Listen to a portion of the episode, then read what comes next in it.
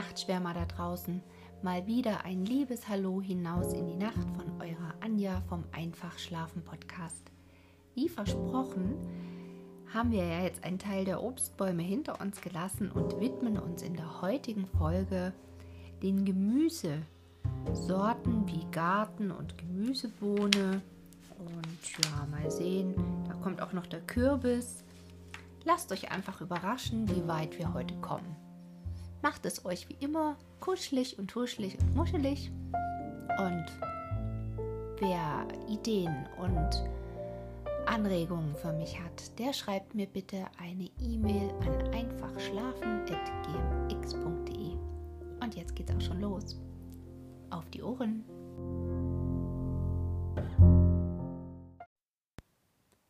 Die Garten- oder Gemüsebohne mit Berücksichtigung der wichtigsten Lebenstätigkeiten der Pflanzen.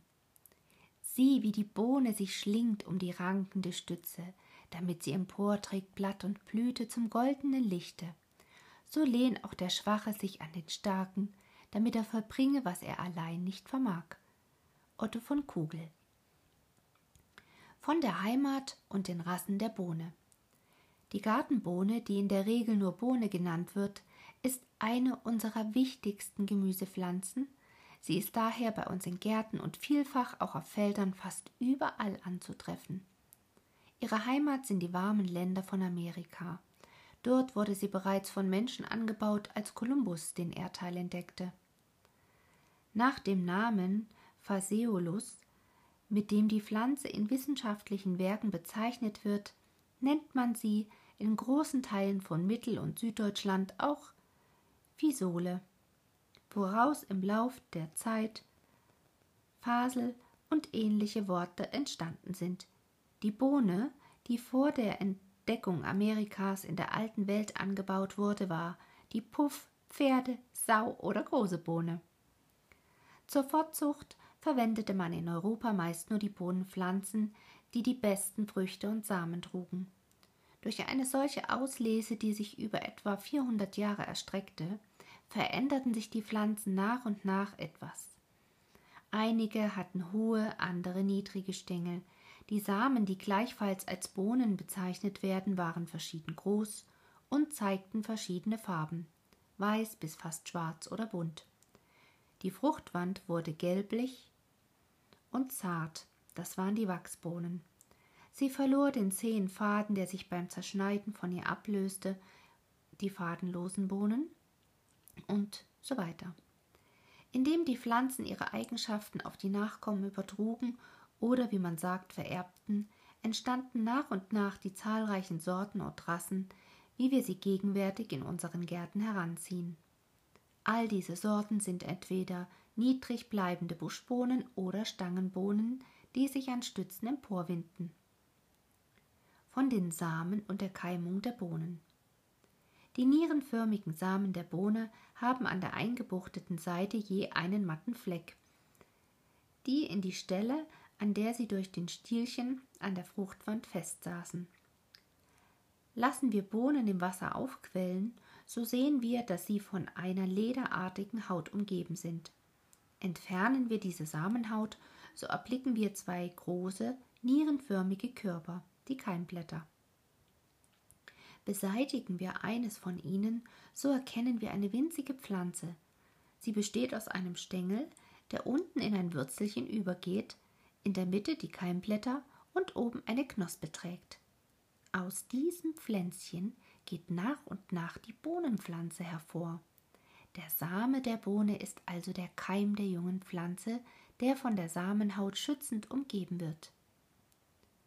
Da die Pflanze aus warmen Gegenden stammt, verlangt sie zum Gedeihen viel Wärme.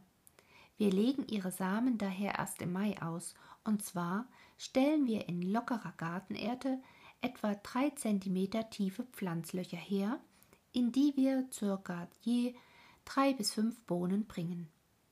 Die Löcher müssen bei Buschbohnen 30 und bei Stangenbohnen 60 Zentimeter voneinander entfernt sein. Bei trockenem Wetter sind die Pflanzen, die aus den Samen hervorgehen, öfter zu begießen. Um die Keimung im Zimmer zu verfolgen, legen wir die Samen in Blumentöpfe, die mit feuchter Gartenerde oder nassen Sägespänen befüllt sind. Nehmen wir von Zeit zu Zeit Samen aus dem Boden, so sehen wir folgendes. Nach wenigen Tagen haben sich die Bohnen, genau wie die, die wir aufquellen ließen, so voll mit Wasser gesogen, dass sie größer und schwerer geworden sind. Sehr bald platzt die Samenhaut und das Würzelchen kommt zum Vorschein.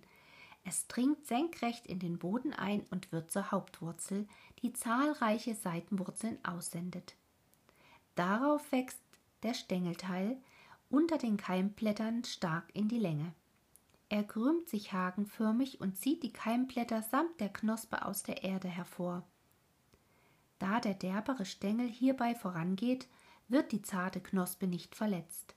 Die Keimblätter biegen sich nunmehr auseinander. Der weiter wachsende Stängel streckt sich gerade.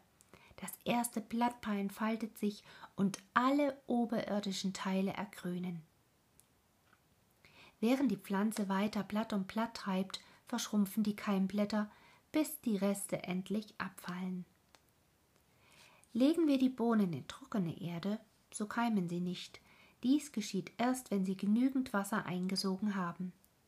Bringen wir ferner einige trockene und einige aufgequollene Bohnen an einem kalten Wintertag mehrere Stunden ins Freie und pflanzen sie darauf in Blumentöpfe, die im warmen Zimmer stehen, so werden die trockenen Samen bald, die aufgequollenen aber niemals keimen.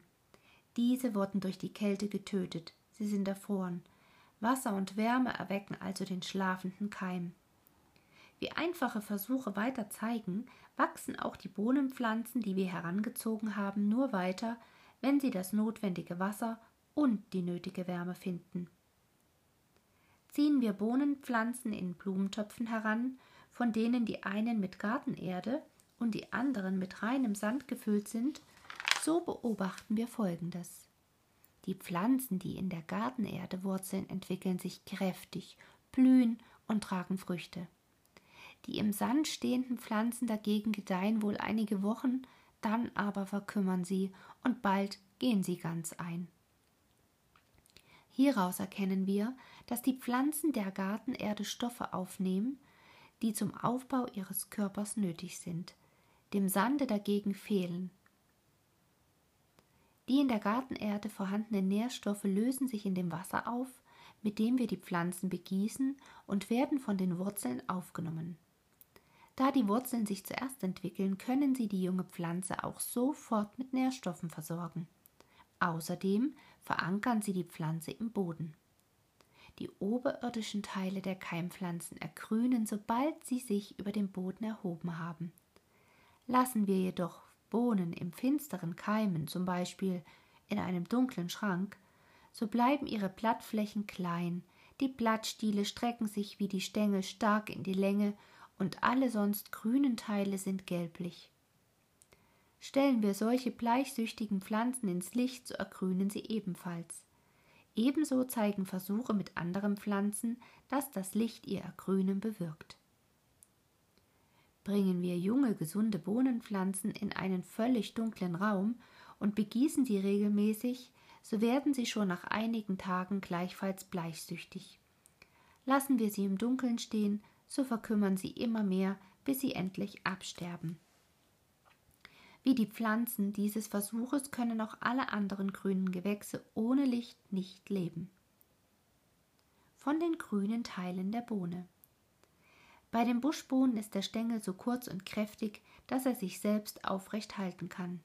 Die Stangenbohnen dagegen müssen sich infolge ihres langen, schwachen Stängels an andere Gegenstände anklammern, um zum Licht emporzudringen. Hierzu geben wir ihnen drei bis vier Meter lange Stützen. Anfangs wächst der Stängel dieser Pflanzen senkrecht empor, dann aber neigt sich seine Spitze zur Seite und dreht sich langsam im Kreis.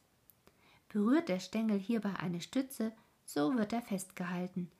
Da sein oberer Teil aber weiter kreist, ist die Stütze bald ein oder mehrmals umwunden, und da er dicht mit kurzen, steifen Borsten besetzt ist, haftet er umso fester an ihr. Die Windungen verlaufen, wenn man von oben auf die Pflanze schaut, in der entgegengesetzten Richtung, in der sich der Uhrzeiger bewegt. Man sagt, die Bohne ist linkswindend. Die beiden ersten Laubblätter, die die Pflanze bildet, sind einfach. Alle folgenden dagegen bestehen aus je drei eiförmigen Blättchen. Es sind also zusammengesetzte und zwar dreizählige Blätter. Im Gegensatz zu den mittleren Blättchen haben die seitlichen ungleich große Hälften. Am Grunde des langen gemeinsamen Blattstieles und der kurzen Stiele der Einzelblättchen stehen winzige Nebenblätter. Am Tage sind die Blätter meist waagerecht ausgebreitet. Wenn es dunkel wird, richtet sich aber der gemeinsame Blattstiel empor und die drei Blättchen senken sich nach unten.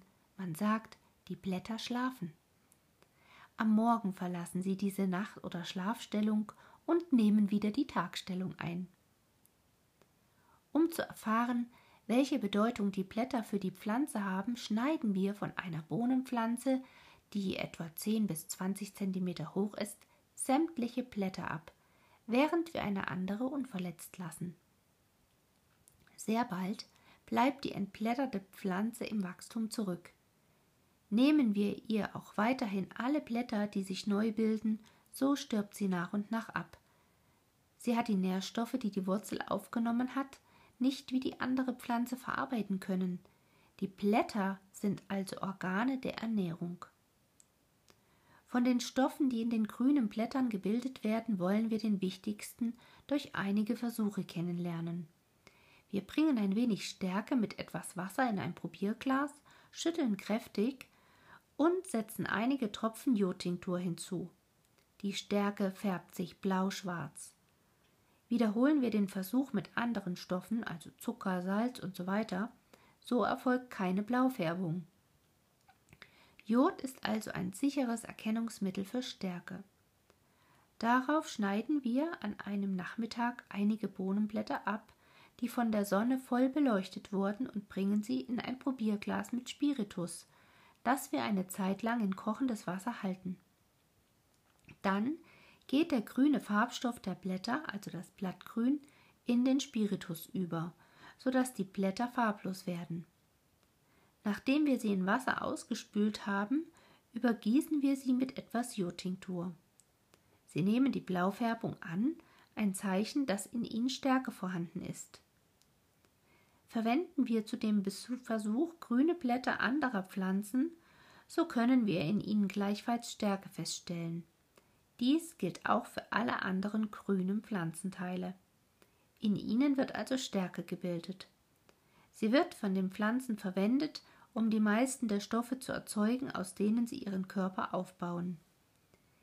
Wie kann aber der Keimling wachsen, also Baustoffe verwenden, obgleich er noch keine grünen Blätter oder andere grünen Teile besitzt? Er entnimmt die Stoffe der Keimblätter. Diese werden daher, je größer die Keimpflanze wird, immer weicher und schlaffer, bis sie endlich verschrumpfen und abfallen. Die Keimblätter sind demnach Vorratsspeicher des Keimlings. Wie weitere Versuche zeigen, haben die Blätter noch eine zweite wichtige Aufgabe zu erfüllen. Wir umwickeln einen Blumentopf, in dem eine Bohnenpflanze herangezogen wurde, rings mit Pergamentpapier, das oben fest um den unteren Teil des Stängels gebunden wird. Stellen wir darauf den Topf unter eine Glasglocke, so beschlägt ihre Innenseite schon nach kurzer Zeit. Das heißt, an der Glaswand haben sich feine Wassertropfen angesetzt. Das Wasser kann weder aus dem Blumentopf noch aus der Erde herrühren, denn beide sind durch das Pergamentpapier dicht eingeschlossen. Das Wasser muss also aus den Teilen der Pflanze stammen, die aus der Papierhülle hervorragen. Es wurde aus Millionen Poren als unsichtbarer Dampf ausgeschieden oder verdunstet und hat sich darauf an der Wand der Glocke niedergeschlagen, das heißt wieder in Wasser verwandelt. Die Poren sind so klein, dass man sie nur mit dem Mikroskop erkennen kann. Sie finden sich in allen grünen Teilen der Pflanze und werden nach ihrer Form Spaltöffnungen genannt. Die grünen Blätter enthalten die meisten dieser Öffnungen, Sie sind daher die wichtigsten Organe der Verdunstung. Da sie ununterbrochen Wasser an die Luft abgeben, brauchen die Pflanzen fortgesetzt große Mengen davon. Im Freien wachsende Pflanzen halten es aus dem Boden, dem es durch den Regen immer wieder zugeführt wird. Pflanzen, die wir in Blumentöpfen heranziehen, müssen wir daher regelmäßig begießen. Dies gilt bei trockenem Wetter auch für die Pflanzen in unseren Gärten. Von der Blüte und der Frucht der Bohne. Die Blüte hat bei den einzelnen Bohnensorten eine verschiedene Farbe. Sie ähnelt der der Erbsel, die wir später genauer betrachten wollen. Auch den Bau der Frucht, den man als Hülse bezeichnet, werden wir dort kennenlernen. Da die Früchte von Erbse und Linse ebenfalls Hülsen sind, werden die Samen der drei Pflanzen Hülsenfrüchte genannt. Sie sind reich an Nährstoffen, besonders an Stärke und Eiweiß und daher für die Ernährung des Menschen außerordentlich wichtig. Leider waren wir bisher genötigt, alljährlich große Mengen dieser Samen aus dem Ausland zu beziehen. Daher hat jeder, dem ein Stück Gartenland oder Feld gehört, die Pflicht, den Anbau dieser Pflanzen möglichst zu fördern. Außer den reifen Samen verzehren wir von der Bohne die unreifen Früchte, die Schnitt- und Brechbohnen. Hierbei werden die Sorten mit zarter und weicher Samenschale bevorzugt, wie dies für die Wachsbohnen bereits erwähnt wurde. Auch fadenlose Sorten sind sehr beliebt. Kommen wir zum Kürbis. An unserem Gartenhäuschen klettert ein stolzer Kürbis empor. Wie leuchten zwischen den Blättern die goldenen Blüten hervor. Er klammert mit tausend Fingern sich sicher an Stütz und Stab. Ich glaub, es reißt ihn kein Sturmwind von seiner Höhe herab. Und wenn der Sommer vergangen und der Herbst zieht in das Land, dann hängen viel leuchtende Früchte herab von des Häuschens Wand. Sind beide gute Genossen, getreu selbst im Sturmesgebraus, der Kürbis, der kühne Kletterer, uns liebe Gartenhaus. Frau Otto Die Kürbispflanze oder kurz der Kürbis ist wie die Gemüsebohne in den heißen Ländern von Amerika heimisch. Wir legen deshalb ihre Samen gleichfalls erst aus, wenn die Eisheiligen um den 12. bis 15. Mai vorüber sind. Da beide Pflanzen weiche, wenig verholzte Stängel haben, sind die Kräuter, sind sie Kräuter. Und da sie ihr Leben im Lauf eines Jahres vollenden, einjährige Pflanzen. Frucht und Same. Die Kürbispflanze trägt entweder grüne, gelbe, weiße oder mehrfarbige Früchte, die man ebenfalls als Kürbisse bezeichnet. Sie erreichen oft riesige Größe und werden vom Menschen gegessen oder den Haustieren, besonders den Schweinen, als Futter vorgelegt. Verwendet man die Pflanze zur Bekleidung von Lauben und dergleichen, so wählt man hierfür meist Rassen, deren Früchte seltsame Formen oder leuchtende Farben haben. Sie werden Zierkürbisse genannt. In der bekannten Fabel von Kleim der Eichbaum und der Kürbis, lernen wir einen Wanderer kennen, der über die Größe der Kürbisfrucht erstaunt ist und die Natur verbessern möchte. Er erkennt aber bald, dass der Menschengeist das Wunderwerk, das uns auf Schritt und Tritt umgibt, nur staunend betrachten kann. Schneiden wir eine reife Frucht quer durch, so sehen wir eine fleischige Wand, von der sich meist drei Zapfen nach innen erstrecken. Sie bestehen aus einer fasrigen, klebrigen Masse, in der die Samen liegen. Sie bilden, fein zerkaut, ein wirksames Mittel gegen Würmer, die sich im menschlichen Darm eingenistet haben. Legen wir Kürbiskerne, an denen sich noch ein wenig von dem Fruchtfleisch oder seinem Saft befindet, auf feuchten Boden, so verkleben sie mit ihm. Sorgen wir darauf für die nötige Feuchtigkeit und Wärme, dann keimen sie bald. Nachdem die Hauptwurzel des Keimlings sich in die Erde gesenkt und verzweigt hat, streckt sich sein Stängel in die Länge. Da aber die Wurzel im Boden befestigt und die breite flache Samenschale mit ihm verklebt ist, werden die Keimblätter aus der Samenschale gezogen. Hierbei kommt dem Keimling ein kleiner Wulst des Stängels zustatten. Er drückt die untere Hälfte der Schale nach unten und verschwindet, sobald die Keimblätter frei sind. Wiederholen wir den Versuch mit Samen, von denen das Fruchtfleisch oder sein Saft völlig entfernt wurde, so verkleben sie nicht mit dem Boden. Die Keimblätter können sich daher nicht oder nur schwer aus der Samenschale befreien. Dann verkümmert der Keimling und geht meist zugrunde. Aus beiden Versuchen geht die Bedeutung der klebrigen Masse deutlich hervor. Stängel, Ranken und Blätter. Der fünfkantige hohle Stängel ist wie alle anderen grünen Teile mit Stacheln bedeckt und so schwach, dass er sich wie der Stängel der Stangenbohne nicht aufrichten kann. Er liegt entweder am Boden oder klettert mit Hilfe von Ranken an Stützen empor. Die Ranken entspringen neben den Blättern und teilen sich meist in sechs Äste. Die Blätter stehen in einer Schraubenlinie um den Stängel. Der Kürbis empfängt das Licht aber meist nur von einer Seite. Dorthin drehen sich alle Blätter. Die langen, hohlen Blattstiele krümmen sich so, dass alle Blattflächen von den Sonnenstrahlen getroffen werden. Die riesigen, herzförmigen Flächen haben fünf bis sieben größere oder kleinere Lappen und sind an ihrem Grunde durch starke Seitennerven gleichsam gesäumt. Dies ist umso wichtiger, als große herzförmige Blätter bei starkem Winde hier am leichtesten einreißen. Blüte. Die Blüten erheben sich auf kurzen Stielen aus den Blattwinkeln. Der Kelch ist bis auf fünf Zippel mit dem unteren Teil der Blumenkrone verwachsen. Die gelben, trichterförmig und gleichfalls fünfzippelig ist. Diese fünf Zipfel lassen erkennen, dass die Krone aus fünf Blumenblättern entstanden ist die miteinander verwachsen sind. Im Blütengrunde findet sich eine gelbe, fleischlige Masse, von der Honig ausgeschieden wird. Die meisten Blüten enthalten drei Staubblätter, deren Beutel zu einer kleinen Säule verwachsen sind. Auch die Staubfäden sind untereinander zum Teil verschmolzen. In allen anderen Blüten ist je ein Stempel anzutreffen. Der kugelige Fruchtknoten steht unterhalb von Kelch und Blumenkrone, ist also unterständig. Er trägt einen langen Griffel, der in einer drei- bis fünflappigen Narbe endet. Der Kürbis hat also zweierlei Blüten, nämlich Staub- und Stempelblüten. Da sich beide auf ein und derselben Pflanze befinden, also gleichsam ein Haus bewohnen, ist er eine einhäusige Pflanze.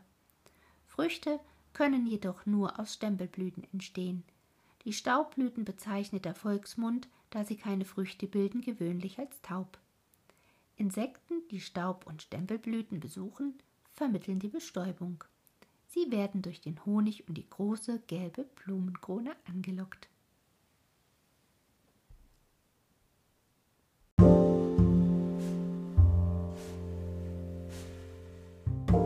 Na, meine lieben Nachtschwärmer, da haben wir ja heute wieder einiges gelernt über unsere klassische Bohne und den Kürbis.